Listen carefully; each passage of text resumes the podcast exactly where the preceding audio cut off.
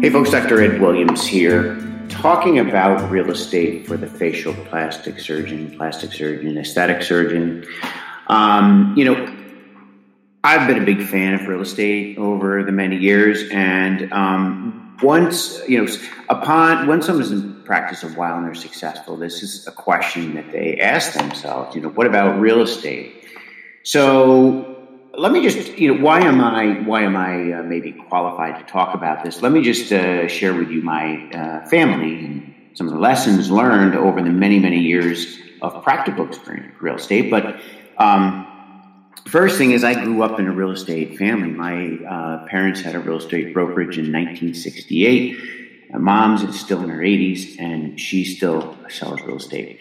So I grew up around um, real estate, construction. In fact, uh, those of you who know, I, I spent 10 years on a dairy farm. I'm not exactly a handyman myself, but I've done pretty much everything, and that, that's helped me. Um, you know, I'm not the kind of person to come home and swing a hammer, uh, but I've done so much of that stuff that I know how long things take to get done, uh, and it's helped me over the years. Um, I've had a real estate license, believe it or not, between college and medical school. I went out and got a real estate license and worked for my family's firm. And when I was a senior in college, in medical school, I uh, took the commercial course in real estate, trying to understand it. Uh, throughout my adult career, I've probably owned 35 pieces of real estate, uh, some with my wife and others just, you know, holdings. Um, and uh, I've divested a number of those over the years too. I think we've got about seven holdings currently. So there are some pros and there are some cons of owning um, real estate. So let's talk about the pros first. Um, and the reason that I think this talk is uh, relevant is that we as professionals, uh, physicians, um, should look at this differently than the average person who's investing in real estate. But let's just talk about the pros that are kind of universal. Okay, one is that it is a great way to uh, acquire wealth over time. Um, it, it is there is no such thing as get rich in real estate, basically. Number two, it allows diversification. Um, we all look at our stock portfolio, and as we start to accumulate more and more and more, um, you know, every time the market has a hiccup or drops, uh, we just recently went through COVID, right? Um, my real estate holdings don't change, and in fact, 2008 they soften a little bit, but that allows some stability um, with your investing. Um, if you use real estate for your uh, business, your practice, it allows you some stability to not have to move around, you know, pick up and move. There's a big cost to moving. And, uh, so, you know, if you know where you want to be, um, it also, there's some control. You have control in your destiny and your, and, you know, call it corny, right? But uh, also there is a pride of ownership. It's nice to own, you know, what you have. So there are some uh, cons as well, though. It does require some time, and there is an occasional headache. I mean, you know, when I had brownstones with a partner, now and then, you know, once every couple of months, I have a little bit of a headache, 10, 15 minute phone calls and whatever to get things done. You know, when that building appreciates, couple hundred thousand dollars over the next you know, over the years you have it and and you sell that um, is it worth those few headaches from time to time? Yeah it is. It was for me but you know you can't it can't be beneath you to pick up the phone. Um, there are some kinds if you have a rapid, so I can tell you in a business world, if you're rapidly growing business, it doesn't make sense to buy your real estate. But typically, as we grow our practices, you know, we're having 20 or maybe 30% growth, but we're never having a business where we're just, you know, doubling and tripling every year and we're out going to quote outgrow our space. Um, so, you, you know, uh, and I'll explain my rationale a little bit later. So, in general, um, how do you make money in real estate, you know, um, which over time is the acquisition of wealth. So on a regular, there's basically four different ways you make money in real estate. One is appreciation. What do I mean by that? You buy, you know, something for a hundred thousand dollars, and many years later, it's worth two hundred thousand dollars. So um, that is one way, appreciation, right? Two is cash flow. What that means uh, is is you have something that is bringing in $50,000 a year and your expenses are $40,000 a year, um, you have a $10,000 potential cash flow each month. Now, I can tell you from most real estate transactions, um, they kind of break even on paper. You get a depreciation benefit, and, and I'm not here to teach accounting, but on paper, you're typically not in a positive cash flow for most uh, real estate holdings that are rented out. Um, where you make money is over time, you get the depreciation of that. So even though on paper maybe it's a cash flow positive, you're showing a loss against that.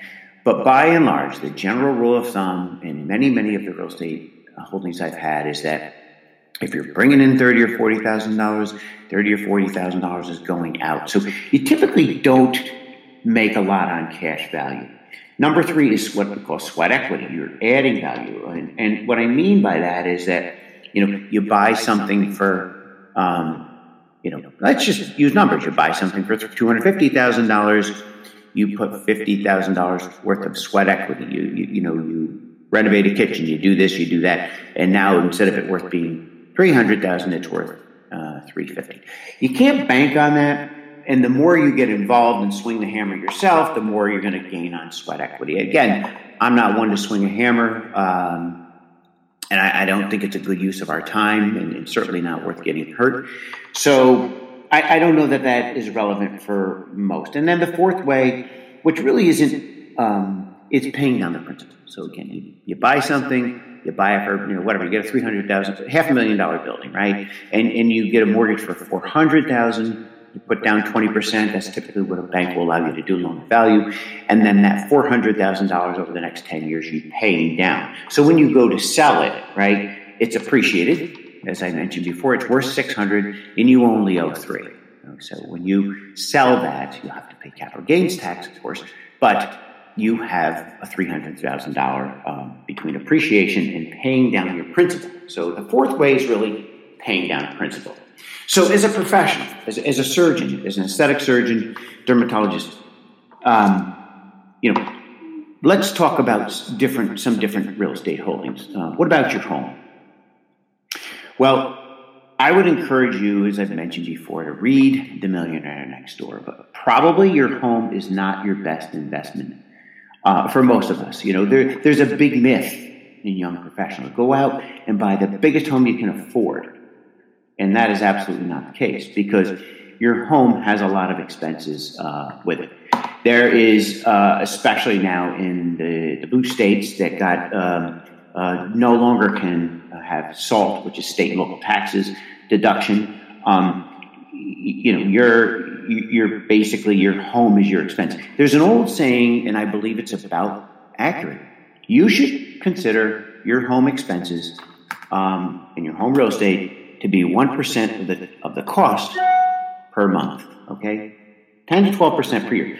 So what does that mean? And if you have a two million dollar home, um, we're talking twenty thousand dollars a month. Now people say, "Oh, that's crazy." Well, lawn service, maintenance, repairs, taxes, uh, the gardener. You know, the more expensive home you have, the more you have to keep up with the Joneses, and the more maintenance you have. So, I don't necessarily agree, and this is very consistent with the Millionaire Next Door. Now, I have what a lot of people would consider a very substantial home now, but I did it with money that I had left over. In other words, my first many years, we lived very conservatively.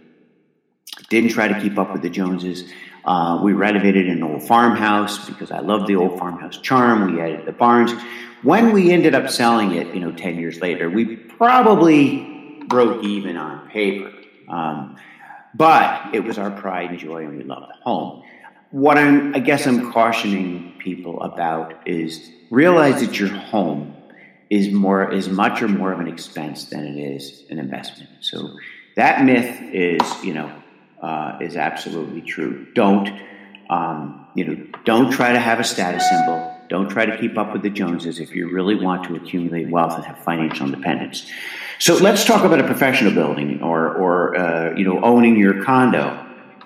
Well, in my opinion, um, if you are younger, and, in other words, it's a different decision, right? If you're 35 versus if you're 65. You know, 65, you're toward the end of your career. 50, 55, it's questionable. But if you're 35 or 40 or 45, pushing 50, and you are going to stay in business, you're going to stay in practice, it's somewhat of a no brainer, depending on your age. Um, if you can buy a building and owner occupy 50% of it or more, you'll get more favorable financing. Um, and and I think that's a pretty good strategy. What I did is built a building that we could occupy about 50% of it. We have a 21,000 square foot facility now. We are we fully occupy the entire, uh, uh, sh- other than about 3,000 square feet, and we're growing into that this year. And that's over 20 years. Uh, we had nice, sustained, slow growth added year after year. But the beauty of either buying something that you can grow into or building something that you can grow into and being just over the 50%, one, you're going to get better financing, but it allows you to grow and take over and expand without having to pick up and move. Because as I mentioned, picking up and moving. So, you know, that's why it is so important to pick your location, right? So sometimes people say to me, well, you know, should I do it with others? Now, if I don't have, I mean, there's only really one reason to, uh, there's a, definitely a downside to owning it with others. So let's talk about this for a minute. You know, there's pluses and minuses, and, and one of the pl- minuses of owning it with others is you are um, you're giving up the potential to make more money. Bottom line, you're sharing your equity with someone else. You're having to make decisions with someone else. You may not agree on things. Uh, I have learned over the years that I will take the risk myself. It makes my life easier. I make decisions on things uh, in the car versus a meeting. So, but you, I see a lot of our colleagues owning a building, owning surgery centers, owning things with other people. Now, if you're in practice with someone, yeah, you want to share that asset with them. You want to share the win, you want to share some equity. But in reality, the only real reason to do it with someone else is to mitigate your risk. If you believe in yourself and you believe in your business and, and you know you're going to grow and you're not going to fall, you know, and you, then why would you um, invest with other people? Um, I just think that I, I, would say probably 80, 90% of my colleagues that I see doing this invest with other people. And I think it's really just, it gives them uh, a level of comfort to maybe be with other people. And that's fine. I get that. Let's talk about a condominium. You know, you're going you're gonna buy a condominium in a building versus, um, you know, building your own freestanding. Uh, I believe that if you're going to be in practice for 20 or 30 more years, right, or maybe 10 or more, you're probably still better off buying the condominium than renting. It. At least you have some equity at the end of it. Uh, but make no mistakes that owning a condominium, even if you uh, own it outright, unless you're in a really, really favorable location that's going to continue to go up in value, most of the time the condominium doesn't do as well as a freestanding building. That's a generalization, but I, I think it's um, you know, it's something to know. So, what are the downsides of owning your own, you know, building? Well, management fee, just so you know, is going to be somewhere around five percent. Let's just so if you've got a thirty thirty thousand dollar rent roll each month, three times five, you're paying paying fifteen hundred bucks for someone to manage the building. Now, we've done this with some of our the buildings I things I've owned, but in by and large, I'm on ninety five percent of the holdings I have, we manage them themselves ourselves. We have an economy of scale now. Um, and what I do in our building is we have a maintenance person. We have a guy, George, and before Georgia was Ernie, and typically find someone who's you know retirement-ish age and you know isn't really ready to do it. We give them 20 hours a week, and they wander around the building, and they're constantly changing filters. You know, when the the plow uh, plowing contract needs to be re- renegotiated renegotiated each year. They meet with the three different, you know, three different, get three different bids.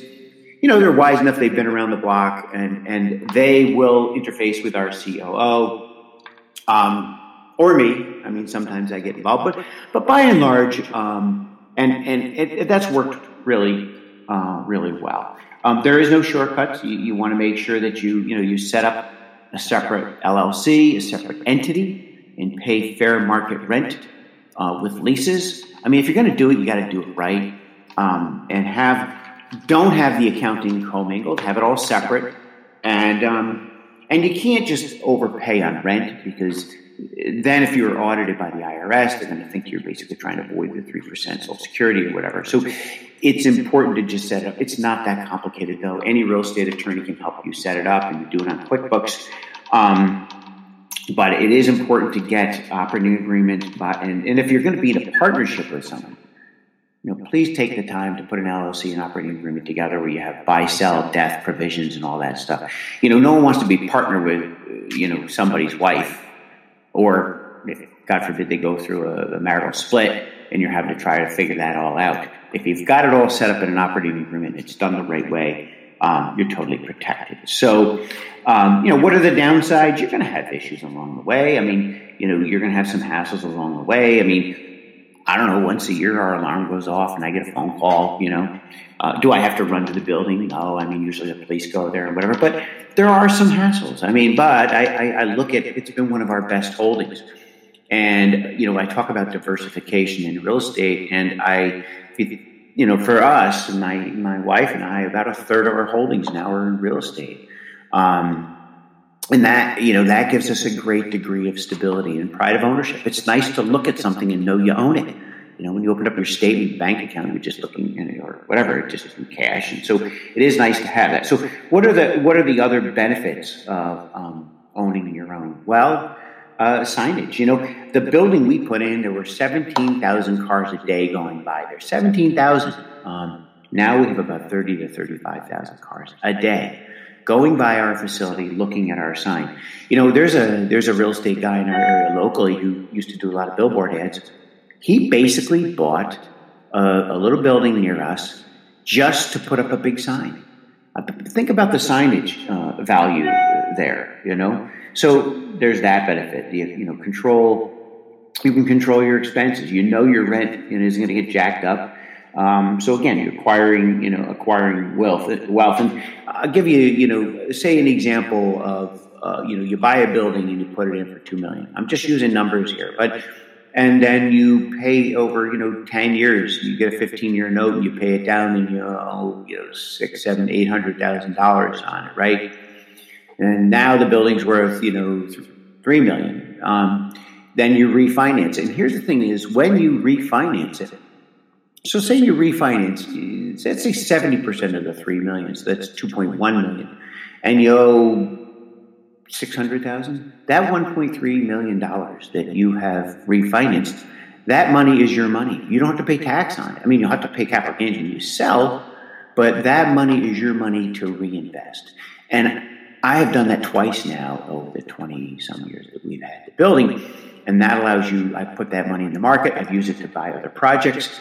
Um, it allows you to leverage yourself in ways that you're not able to do by just doing another case in the OR. So there are some, you know, some uh, definite benefits um, to that. Um, the other thing is you, you know, you're buying that location, and so why is the location so? You always hear in real estate, right? Location, location, location. Why is that so important? Well, it's beyond the obvious. And this is a perspective I have now, having been in a great spot for 22 years. Um, and here it is. When it comes time to gut and renovate a kitchen or renovate your office space, you know, it's going to, let's just use a number. Let's say it costs you 300000 to do that. All right. Um, you're going to put that, if you put that $300,000 in an amazing location, uh, you know, it may cost you a couple bucks more because you're in a higher rent district, but the reality is you, you're going to get a lot more. You're going to leverage that $300,000 a lot more than if you go put $300,000 in a camp that's out in a remote area. You get my point. Um, so that is why picking the location is so important. The other thing with location is they tend to go up in value more than things. Now, you it's, it's obviously you've got to, you know, you got to shop it, but they will go up and go up in value a lot more um, when you're in the right location. So I'm going to talk to you about a couple rules of thumb if you're considering buying real estate. Number one, you make money the day you buy it. My dad used to say this all the time. You make money in real estate the day you buy it. What does that mean? You cannot overpay for real estate. You know, if you overpay, say you buy something for a million bucks and you overpay, I don't know, 50,000, 100, it takes you years to recover it.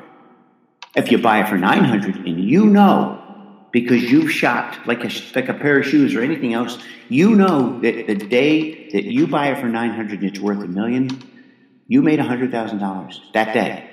So you make money the day you buy it. Number two rule of thumb in real estate, and that is, that is true in any business, you cannot overpay. Uh, number two is it's, a, it's there is no such thing as quick, quick, get quick rich. It's the acquisition of wealth over time. Okay, so I often get asked, and you know, my wife wanted me to you know do some flipping, you know, flipping houses. Why does this or does it not make sense for a professional? Say you really love the whole thing, you say, I want to start flipping houses. It doesn't make good sense for most professionals unless unless you're going to hold it for 18 months. Now, my one business partner and I uh, did a bunch of brown. We had a half a dozen brownstones in Center Square area in Albany, New York, and we did well with them. But we held them for a period of time, and here's the reason why. In 18 months, you will pay. So it goes from 300,000 to four. Let's say you you know you do sweat equity deal and you got 300 into somebody sell for four. All right. If you flip that, and I'm using low numbers, but I'm just using numbers. Okay, you flip that. So no, you know you you got about 300 into something. Or 1 million into something and you sell it for 1.5 right? And you flipped it. The problem with that is um, you're paying ordinary income on something that you've only owned for 18 months. Now let's just use let's just throw some numbers out there.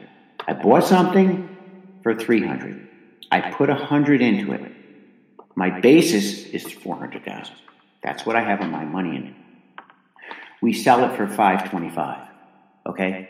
Now if you hold it less than 18 months and you flip it because most of us are in a high income bracket every new dollar you make you're paying 40% federal. In, in new york state you're paying 12% state. So 52% or more than half of the $125000 you're paying in tax so you're netting maybe 60 65. Um, all of that work and risk, not worth it, right? I mean, you're better off going out and doing another you know, few facelifts or you know doing what you do well, and that is different from someone else who's making hundred thousand dollars a year. They're not in your income tax bracket, so flipping doesn't make sense for most uh, people who are in the higher income bracket.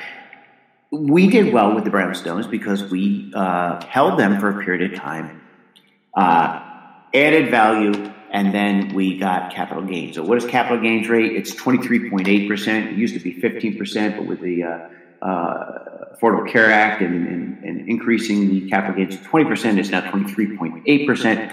So on $100,000, you're paying 23.8% federal versus 40.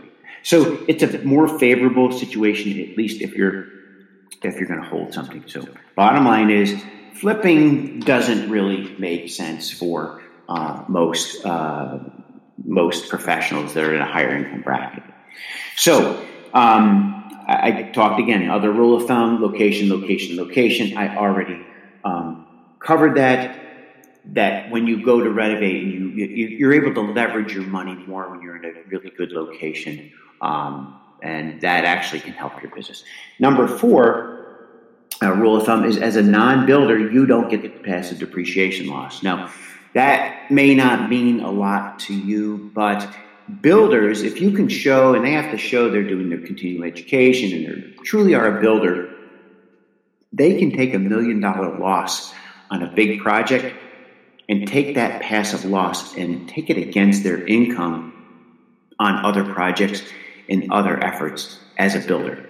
We can't do that. So we lose the passive depreciation loss. So suffice it, I don't want to get into that lot of detail, but that's another rule of thumb. So, you know, you hear your friends say, well, I, I haven't paid income tax in years, and they're a builder. It, they're in a different category than you are. And you can't take that passive loss. Lose a million dollars over here.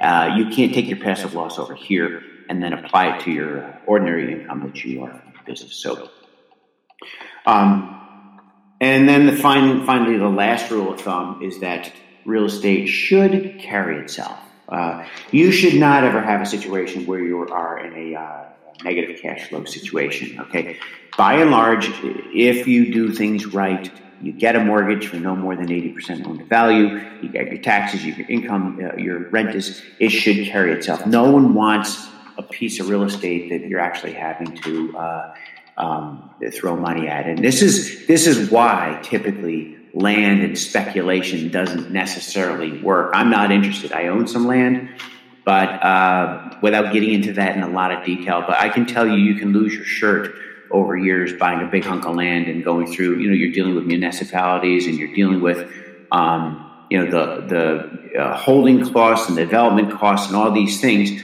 You can't take that loss against your ordinary income like a, like a builder can. So typically speculation, land development, uh, is not really a good investment for most, most um, healthcare professionals. So um, important to keep that in mind. Uh, your bill, your asset, your real estate uh, as a professional should really uh, should really um, carry itself. Um, let me see here. Yeah, because as I was saying, you know, as an investment, you can't assume that A plus B equals uh, A, A plus B on the other side of the equation, uh, right? And, and, what that means um, is this: you can't assume because I'm going to go in, I'm going to buy this land, I'm going to buy it for half a million bucks, I'm going to put half a million bucks in it, then I'm going to get a million or two or three out. Um, it doesn't always work that way. So when you're dealing, you know, with developments and permits and all that other stuff, um, commercial building, you know, one that you're not going to own, uh, work in itself. Uh, I'm going to talk some specific examples here because I already talked about land why it doesn't typically make good sense for us. Um, would I invest in a building that I wasn't going to occupy? And, and the answer is this. If you have a tenant driven situation, okay, the answer is yes. In other words, as a professional going out and buying, building something on speculation, uh, in other words, build it and they will come, don't do that. It's not a strategy. Um, and I learned this from a very successful commercial develop, commercial developer. He said to me, he goes, Ed, I'll go build a building, but I don't ever just build something on speculation. I don't build houses on speculation. I don't build commercial. If I can get someone who's going to take a big anchor tenant, who's going to sign a 10 year lease, and especially if it's a big medical practice, because medical practices don't really ever go bankrupt, right? Um, you got a winner. If you can get someone who's going to be there for 10 years and sign a 10 year lease, um, it's kind of a no brainer. Uh, single family residences can be challenging for physicians. There tend to be a, a, lot more work involved. And I know a buddy of mine who did this in Florida and decided to roll a bunch of them up, and he ended up liquidating and getting out. Um, brownstones, I did, like I said, I did those with a, a bunch of brownstones with a partner of mine. The deal was I was going to fund the finances and he was going to handle all the headaches and the project. Um, we did it for six, seven, eight years. Uh, I made money at the end of it. Why did I get out? Because my partner was. Um, let me put it this way: uh, I ended up getting a lot of the phone calls because they weren't getting answered, and I had to get more involved than I wanted. And I was like, "I'm out." And we sold them, and we did fine. And we made money, uh, paid capital gains. In fact, I rolled it 1031 into another project, which I'm not going to talk about 1031. Well, maybe I'll talk about it briefly. But basically, if you have a if you have a piece of real estate and you it's worth a million and you grow it to two, okay, and you sell it, um, you pay the difference in capital gains. Now, if you've depreciated the building from a million down to a half a million, and you, it's increased in value to two million, now you pay capital gains on 1.5 million dollars, right? Um, but if you buy a like property you can actually, if you know, for that three million dollars, you can actually buy that property with the three million dollars, and you don't pay. You basically defer the tax. You're always going to pay the tax. You may pay it at death, but you can defer it. So there are some benefits uh, of that. Um, my other rules of thumb with real estate for the professionals, as I mentioned earlier, and I just want to highlight your personal resident. As a rule of thumb, you should um, buy this and live it with money you have left over. Don't consider that um, a great investment. So, um, and let's see. And I think that's it. Look, this isn't meant to be a comprehensive discussion on real estate, but having you know grown up in a family, and I've learned a lot of lessons over the years. Um, real estate has been one of the best things for me because I understand it. Um, I don't put a ton of time into it, but right now we have a 21,000 square foot facility. We have our operating rooms there. Um, it's been a great situation for us. And quite frankly, I have a tangible asset. You know, if my tar- partners approach me and they want to buy it, I'm all in. You get three appraisals and you buy it. You know, buy it. If I, you know, once I'm out. Um, so it has real value. You know, some are certain businesses you can't sell, right? But real estate, you can always sell. So while this is not meant to be a comprehensive uh, discussion on real estate, I wanted to share my thoughts because I get this question a lot from my colleagues. So thank you so much for listening. Um, please send me your comments. Please send me your questions, thoughts, and especially if you have any new topics uh, you'd like me to cover in the upcoming sessions. We're going to talk about uh, next time. We're going to talk about how we emerged successfully and, and why how we did so well coming out of COVID. I thought that is, I think, is a real interesting discussion because, quite frankly, I think we are in better shape now, and COVID was somewhat of a blessing. And it sounds crazy, right? But uh, but it's true. So, hope you enjoy this. Let me know your thoughts, comments, and please give me some other topics for the future.